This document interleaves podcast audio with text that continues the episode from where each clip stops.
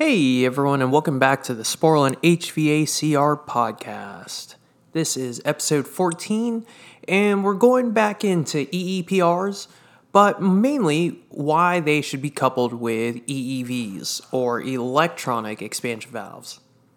Now, an EEV, an electronic expansion valve, is just like a mechanical expansion valve in the sense that what it's trying to maintain is a proper superheat inside of your evaporator and specifically the exit of your evaporator where that bulb location was. Now you have your electronic temperature thermistor or temperature sensor.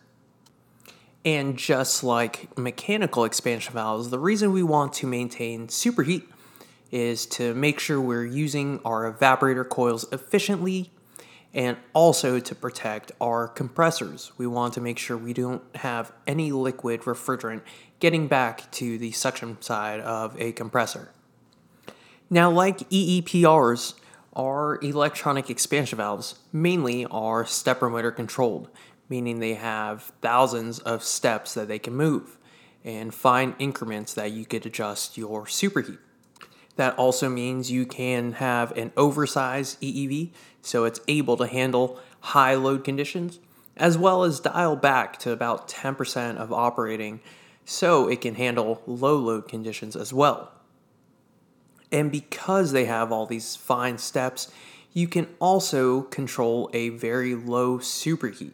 And we're talking in the range from 2 to 4 degrees of superheat, which typically can't be controlled with a mechanical expansion valve.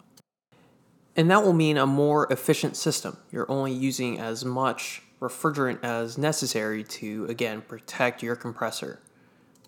And also with EEVs, just like EEPRs, you can have a faster pull down time. Because these can be oversized yet still handle reduced loads, they can pull down faster. Unlike mechanical expansion valves that say you oversize it for a fast pull down, when you get to reduced loads, the valve may not function correctly. You may get into hunting or flood back. So, why don't we use these in every application? It sounds like these are great valves, but why aren't they in everything? So, aside from cost, there are a couple other points to be addressed with electronic expansion valves. And that's the main topic of this podcast today is why do you typically see electronic expansion valves with electronic EPRs? So again, as we discussed in last week's episode, the main target that we're trying to maintain is discharge air temperature, which is closely coupled to the case temperature. It's also coupled to product temperature as well.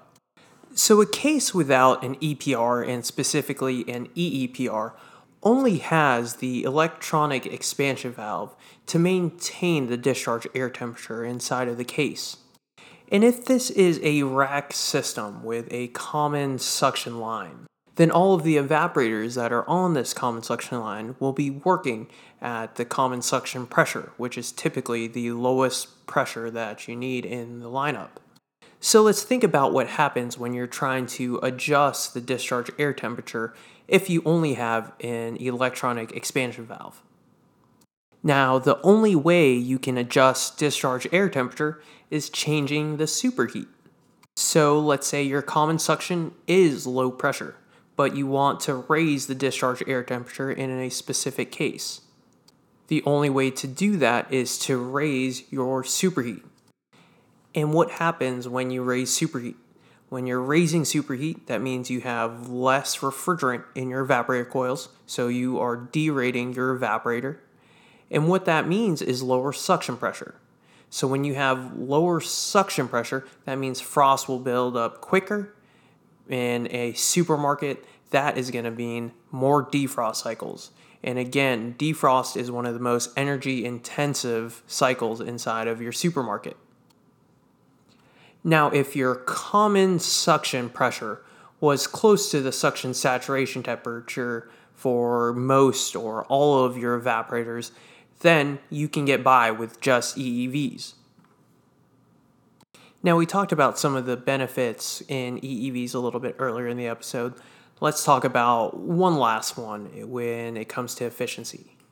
And something else we can think about is what is another way to be more efficient? We talked about compression ratios and we talked about keeping suction pressure high. But what about head pressure? If we lower our head pressure, then we can also gain efficiency because we have a lower compression ratio. But now, something that we have to be aware of is if we drop our condensing pressure, which essentially means our head pressure, and we have a mechanical expansion valve, that is going to derate the TEV.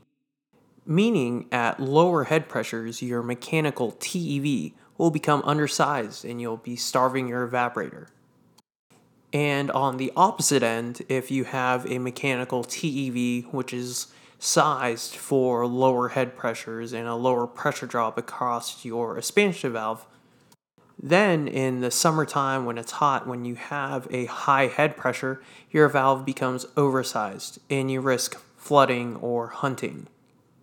So that's another huge benefit for electronic expansion valves is that no matter what the head pressure or pressure drop across the valve, they can maintain an accurate flow of refrigerant to maintain a constant superheat.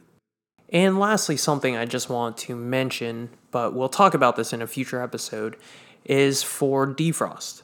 Because the EEV is coupled with a controller, there can be algorithms programmed to understand when the system needs to go into defrost, a smarter demand defrost. So that's all we have for today. Thank you as always for your time.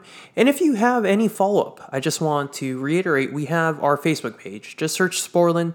Feel free to give us a like and drop any comments. If you have anything you would like to hear on future episodes, let us know. Have a great one and stay cool.